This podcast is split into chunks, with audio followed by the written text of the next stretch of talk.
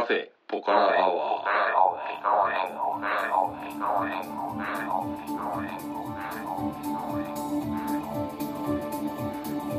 カフェポカラアワーこの番組は群馬県内某所にあるカフェポカラを舞台に私店主のたけしと常連客哲司さんのお送りする番組です。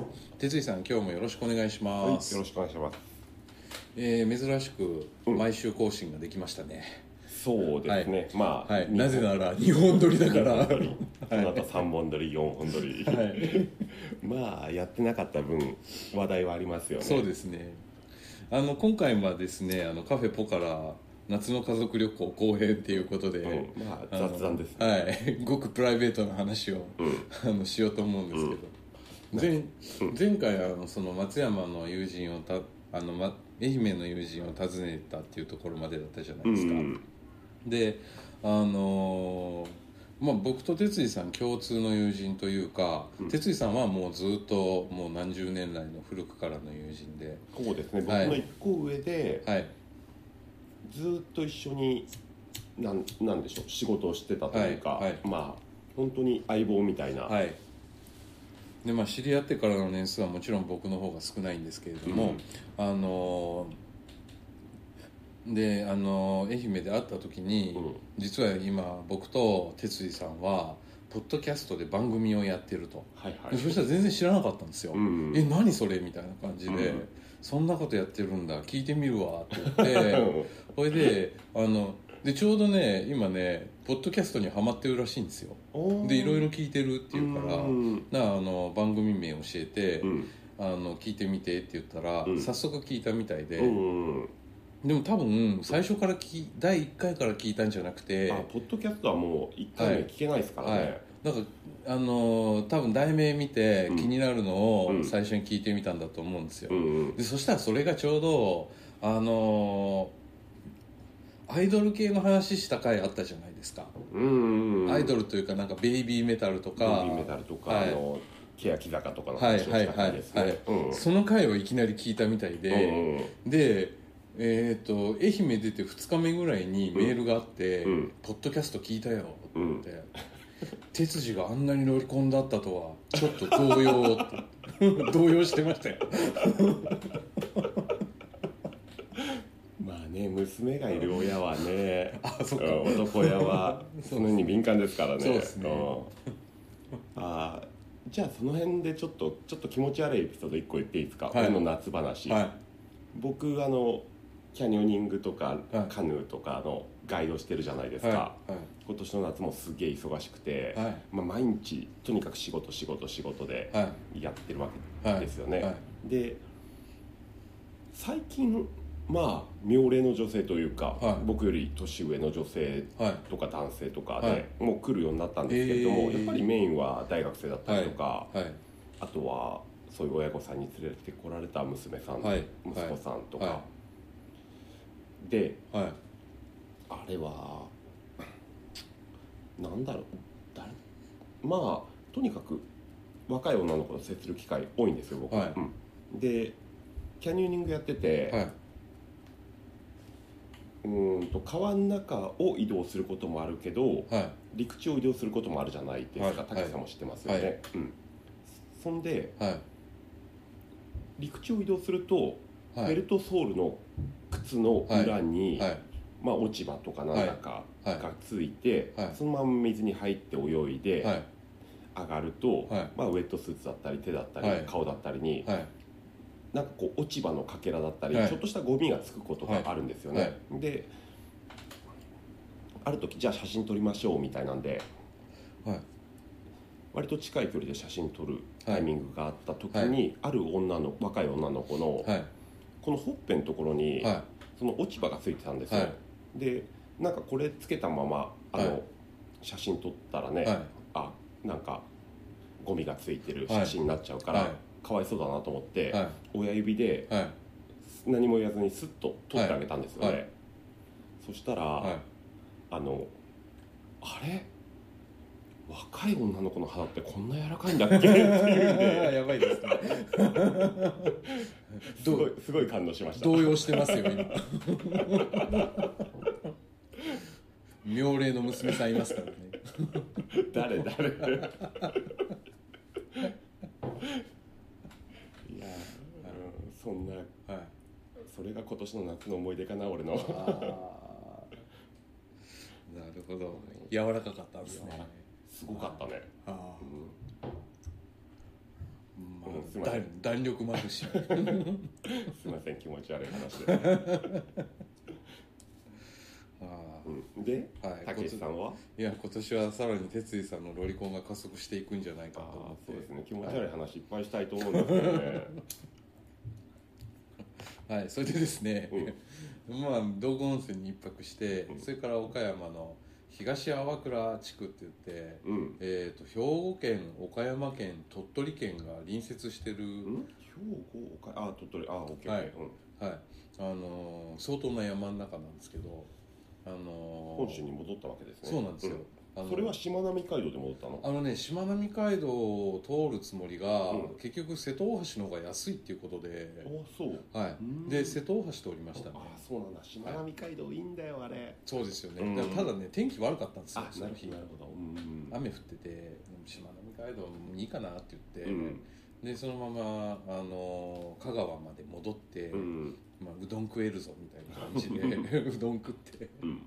でそのまま瀬戸大橋渡って岡山県入ってう、ん。であのネパール時代にうん。あの知り合った友人がやってる、うん。ままあ、知り合ったのはもうもっとずっと前なんですけど、うん。あのネパールで一緒に遊んだ友達があのゲストハウスをうん。去年も去年も行ったとこですね。あの話したゲストハウスうんに、えーとね、結局3泊泊めてもらって、うっていうのは岡山県もその前回言った復興割引が適用されるんで、うんあの3泊したんですけど実質的にはおそらくタダになるみたいな感じうん。でちょっと長居させてもらって、うん。まあそのその宿主にもたけし的にもウはい。ィンウィンだよね。はいそうですね、うん。はい。でねそこからだとね鳥取市がすごい近いんですよ。うん。あの無料の高速道路があって、うん。でそれ乗ると1時間くらいで鳥取市にまで行っちゃうんですよね、うんであの中日にあの鳥取砂丘に行こうって言って、であの車走らせて鳥取砂丘行って、で鳥取砂丘はねうちの子も結構楽しかったみたいでうん砂漠だって言って、うんで鳥取砂丘といえばラクダがいるんで有名じゃないですか、そうですね。はい。あのラクダがもうね暴利を貪ってますよあれ。あのもうラクダ乗り場があって、うん。ラクダ乗り場の周りを一周するだけなんですよ。うん多分 100m もないですよ、うん時間的には。時間的には5分かそこらですよ、おううん。はい、それで1500円から2500円ぐらい取るんですよ。多分写真付きだと2500円とかで、うん。でそのラクダの乗車賃を払わない人はうん。写真すら撮らないでくれと。うんスナップもダメだと。うん。ラクダの肖像権をかなり主張しててですね、写真撮れないんですよ、たけしさんは？でもちろん乗らないでしょそんなの。冗談じゃないですよ。高速乗る金もないのにラクダ乗れないでしょ。さっきねたけしさんのお子さんがねはい、ラクダはお金がなくて乗れなかったって言ってましたもんね、はい、3歳児が。う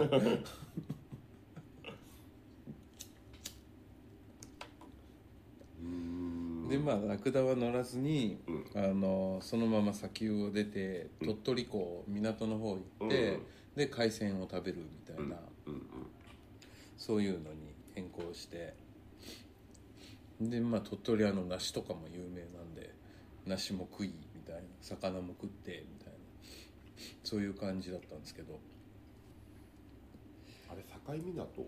水木しげる先生は、はもうちょっとあの島根寄りというかじゃないですかね多分。そっちか。島根,、はい。島根だっけ？鳥取だっけ？あれは鳥取だったか島根だったかちょっと失念しましたがそっちは行かなかったはい、ですね。そっちは行かなかったですね、でまあ岡山に泊めてもらって、でまあそこからはもう帰るっていううん。感じだったんですけどまあ一日じゃ当然帰れないんで、でまあ車中泊を2泊ぐらいしてうん。帰ろうかなと思っててで来た道とは違う道で帰りたかったんですようんうね、ん。でしかもその都市圏を通らずにうん。帰ろうと思ってでそしたらね日本海側のルートがあって、うん。でまあ、鳥取がすぐ近いから鳥取の辺から日本海側をずーっと海岸沿いを走って、うんで舞鶴敦賀、で最終的に福井県の福井市まで北上したんですよその日は、うんであの途中の道の駅で一晩仮眠して で今日はどこまで走って泊まろうかなとかって思ってたら、うん。台風が迫ってると。であさってにはもう来るぞ大雨だぞみたいな状態で、うん今日中に帰らなきゃいけないのかみたいな感じになって、おで、まあ、そのままあの僕の予定では日本海側を新潟くらいまで北上しちゃって、ーうん。でそこから群馬に帰ろうかなと思ってたんですよ。うんでもそのルートはちょっとやめて、うん。あの福井県福井市からうん。ひたすら山の中を走ってですね、うん。えー、と岐阜の高山市うん飛騨高山地方を通り、で上高地の近くに阿房峠っていうのがあるんですけど、うん長野です。はい、そこ有料道路があって、うん。阿房トンネルっていうのがあの奥飛騨の辺からあの有料道路がありましてそれ通るとね松本にすぐ抜けれるんですよ。うん。でまあそこを松本抜けて、うん。で松本からえっ、と諏訪のあ違う松本からずっと上田とかを通って、うん。軽井沢抜けて、うん。群馬に帰ってくるっていう、うん。福井市から1日で走れたんですよそれ、うん全部で300キロちょいぐらいだったかな。南アルプス越えはい。ですよね。はい。あ北アルプス越えですね。あ北アルプスあれの、はい。で途中温泉も結構あってうん。あの風呂に入りながらうんうん。帰って、でもまあその日ももう台風前日で土砂降りで、うん。で調子くれて露天風呂とかに入ってたんで、うん。あの家族全員見事に風邪ひきまして。うちの子が帰ってきた瞬間に熱出して寝込むみたいな。まあそういう旅はね体力的にはい。疲れますからね、はい。うん。まあでもあのポンコツでよく走りましたね、うん頑張りましたね、はい。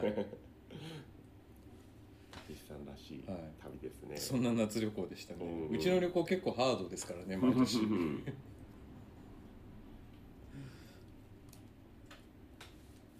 であれですよ。今日からお店の営業開始ですよ。あ今日からだ、はい今日からです。ちなみに昨日は、はい。えー、と僕らうちの会社のスタジオがある、はい弁天通り商店街のはい。イベントに出店出店しました。されたそうなんですか、はい。はい。初出店ですよね。いや実は2回目なんですよ。あそうなんですか、はい。うん、あの9月も出てみたんですよね。へえ、はい。要ははい。毎月3日にやってるそうなんです。イベントで、はい。はい。あのお寺さんが商店街の中にあるんですけど、うん。一応そこの縁日的な扱いになるんですかね、うん。多分そうはいですね、弁財天の,、うんあの縁日的な感じにおそらくなるんだと思うんですけど、うん。あの先月初めて出たら、ん。あのおっさんたち商店街のおっさんたちに結構よくしてもらって「うん。お前来月も来いよな」みたいな感じで「はい行きます」みたいな。誰誰にですか？うーん、はい。実際売り上げ的にはどうでした？えーっと大したことないですね。まあねあれは毎月3日って決まってるから、はい。ね、土日とかに当たれば、そうですね。集客あるけはいど、はい。へ土平日だとはい。本当にお年寄りしか来ないイベントですもんね。はい、でまあそのイベント自体がねあのなんていうのかな僕らよりちょっと上の世代向けじゃないですか、そうですはね、い、であのー一応消防とかの絡みであの現場で調理はしちゃいけないっていうことなんで、うちはいつも雑貨とか、うん。あとはちょっと火使わずに作れる飲み物とか、うん。それくらいしか出店できないんですけど、うんまあそれでもあの出ないよりはいいかと、うんはい。近いしね。はい近いし、うん。で認知もしてもらえるし、うんでまあそういうで仲のいいお店も商店街にあるじゃないですか,、うん。だからそういうのであの、えー、と出店してまして、うん。で毎月3日なんですよねその弁天通りの、えー、と弁天ワッセっていうんですけど、はい。であの今年からえっ、とこれちょっとややこしいんですけどその毎月3日のワッセの日がえー、と土曜だった場合ですかね、うん。えー、と次の日の4日の日曜日うん。にも、えー、と今度はちょっと若手主体でうん。イベントをしようっていう、催しが決まってまして、うん。で今度あの11月の4日がその日に当たるんですよ日曜日、うんであのそこであの弁天ワッセよりも、まあ、もうちょっと若い人向けの出店を集めようという話になって、うんであのイベント名はね弁天楽市楽座っていうあのイベントで、うん。あの今出店者をですね結構募ってるとこですね、うん今ご飯屋さんであったりあとは、えー、とクラフト系であったり手作まあ、そういうのをちょっと集めようかなと思ってるんですけども、うんそれが11月の4日、はいはい。哲井さんも協力してくださいよ。ああちょっと無理っすね。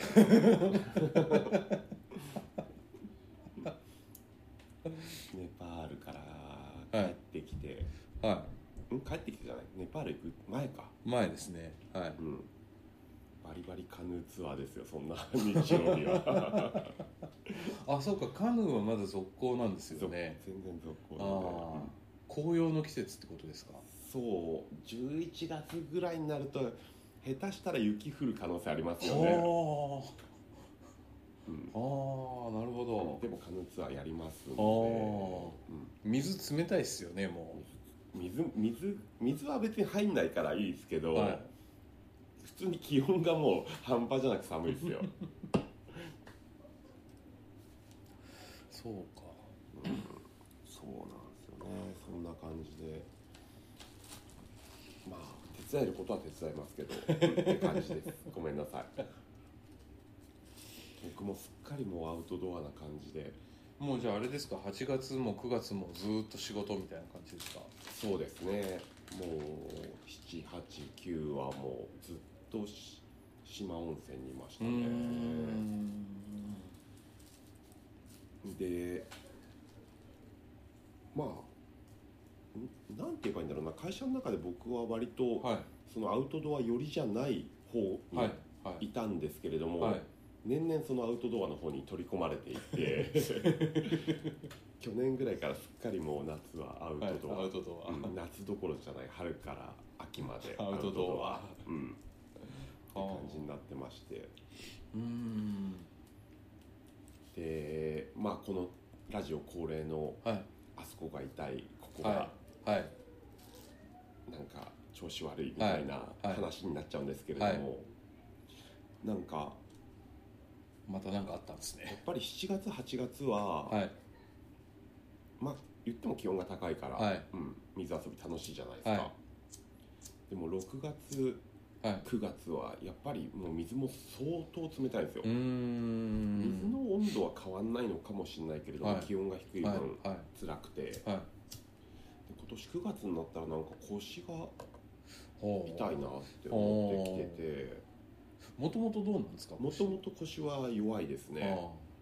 30代の頃は年に2回ぐらいぎっくり腰的なものになって本当動けなくって、はいその頃2階屋に住んでたんではい本当にひどい時はかみさんになんか肩貸してもらって階段トイレ階段降りてトイレ行くみたいなうーん。くらいな感じになってたんですがなんか40代になってこの仕事をちょっとはい。やるようになってから筋肉がついたせいかわかんないけれどもうん。そこまでひどいのにはなってなかったんですよね。ん。それでもだましだましというか、はいはい。でやってたんですが、はい。今年なんか腰痛いしケツも痛いし、ほう。ん太ももの裏も痛いしみたいな感じになってきちゃって、はで9月に1日休みがもらえたんで、いはい。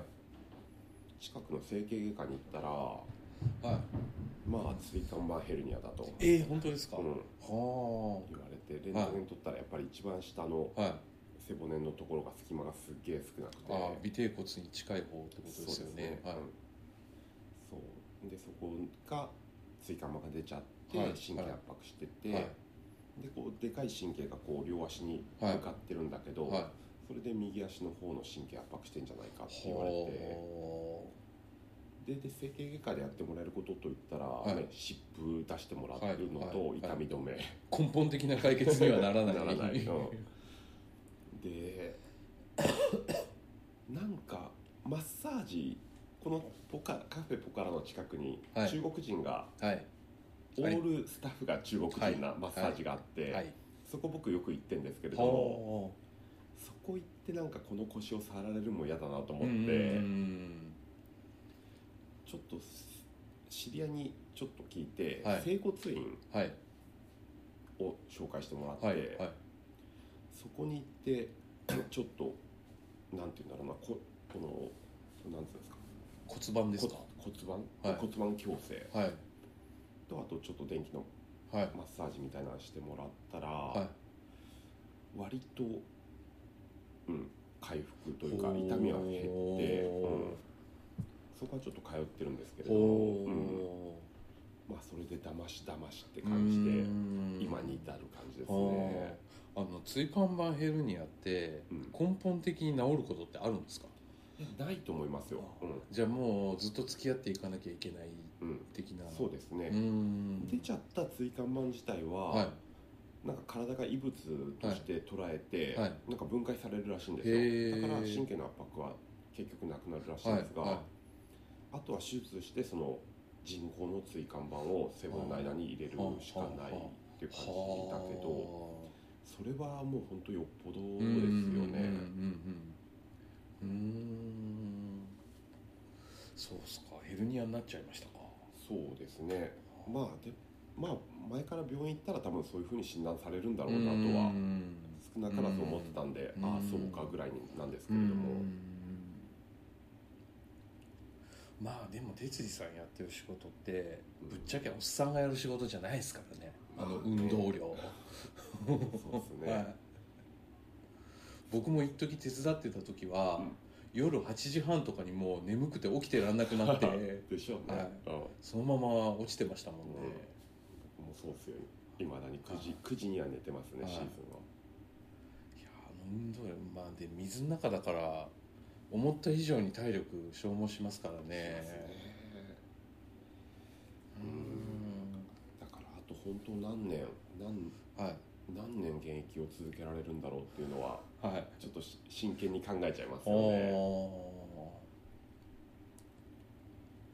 ー。なるほうど、ん、でもやっぱりなんか整骨院とかちょっと通ってはい。体のメンテナンスというかバランス取ったりとか、うん。ちょっといろいろなんかそういうのが必要なはい年にはなってきてうますよん。ね、これからまだ動くんであれば、はい。はい。うんまあ、腰腰痛とか結構針がいいみたいなこと聞きますけどね。針ね、はい。針は俺のイメージだと一時的には効くんだけれどもうん。なんかこう長続きしないような感じがしちゃってうん。うん。こまめに通えればねいいうんだけど。打ん。つと気持ちいいんですけどね。ほう。いや僕未体験ですね針。あ本当ですか？はい。うん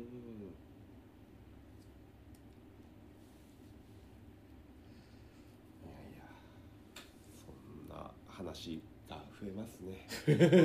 年とともに、うん。はい、たけしさん最近腰は大丈夫？腰今年は大丈夫ですね。はい。えまあ時々あの疲れが溜まった時とかに、うん。あちょっとやばいかなって思う時はあるんですけど、うんうんまあそれもなんかちょっと気遣いながら、うん。そうですよはね、い、やるとまあそんな大事にはうん。今年は至ってないですね、確実に予感ありますからね。ありますね、あこのまま行くとこれはあれだなうんみたいな、ねはいであとうちサップっていう遊びやってて、はい。スタンドアップパドルボードっていうサーフボードの上に立ってパドルで漕ぐっていうやつなんですが、はい。はい。それはね落ちずにはい。なんか湖をのんびりツーリングしてもいいし、はい。あとは大学生の男子グループとかだともうはい。スタートの時から落とし合い。して、うん、わわわキャーキャーはい。やみたいな感じなんですでお客さんのそのだからやりたいことを見極めてガイドが、はい。うん、ツアーをうまく組んだってるみたいな感じなんですが、で僕もたまにはそうなんて言うんだろうな。お客さんと落とし合いっこしたりして、はい。しゃぐ時もあるんですよね、はい。で9月になって水が冷たくなって、はい。お客さんといろいろ遊んでたら、はい。でボードの上でこう180度こうジャンプしてくるっと回る。はいはい。じゃあこれを360度挑戦しようみたいな話になって、はい 360度回ってはい。着地するっていうのをやってたんですがなかなかそれが難しくて、はい。で何回か落ちてたら、は上がったら、はい。左手の人差し指がバネ指になっちゃって戻んなくなっちゃったんですよ。はいはいはい 生まれて初めてですよ。先輩方から、はい。そのバネ指のことは聞いてたんだけど、はい。はい。まさか自分がなるとは思わなくて、ツアー中にバネ指になっちゃって、はい。う。んもう本当元戻んないんですか？なんかね、はい。でもやっぱつつるのと一緒、ううん。ふくらはぎが痙攣するのに近いような感じなんで、でも本当にグググってなっちゃった時は本当に戻んないですね、へうんでしばらくなんか戻戻んなくて、はい。うん。でようやく戻ったけどまたなんかもう完全にえもうつっビヨンってなっちゃうななっちゃうな、はい。みたいになっちゃって、そこでテンション落とすわけにもいかないけど でももうちょっとこんなになっちゃったから遊べないみたいになっちゃって、はい。はい。うん。そんなこともありましたね。はバネ指とかなったことないですか？あまあないないですねまだ。そっかそっか。あーまあこの間ちょうどバネ指になった人の話を聞いたところなんですよ。知り合いの人で、うん。どうもおかしいと思ってたらバネ指って言うんだってみたいなことを聞いて、ああそういうのがあるんだって、うん。あのつい一昨日思ったところです まさか俺がなってるとは、はいれがバネ指かと思いましたね。結構きついですよ。癖になっちゃってその後何回かやっぱなりましたね、へえまあ体があちこち傷んでくるっていう。そうですね。はい。ガタガタですよ、うん。いや9月のねあのはい。四万温泉の川に入っちゃダメです。うーんようやく9月いっぱいで終わったんでほっとしてますけど、ほんとギリギリ持ちこたえられたって感じで。あれですかあの哲司さんの会社に働きに来てたネパール人たちは、うん。もう今年は帰っていったんですか？そうなんです。えーっとまさにはい。今日の朝、おうんお、帰ってったのを僕見送りました。おおまあ、当然成田までは行けなかったんですけれども、うん、そうなんですよ。そんなこんなでちょっとネパール話、はい、僕、はい、もうあと1か月ちょいでネパール行くんで次回はちょっとネパール話、はい、そうですね。はいどうでしょうか。はい。じゃあ、えー、次回の放送はネパール話、ま、初心者のため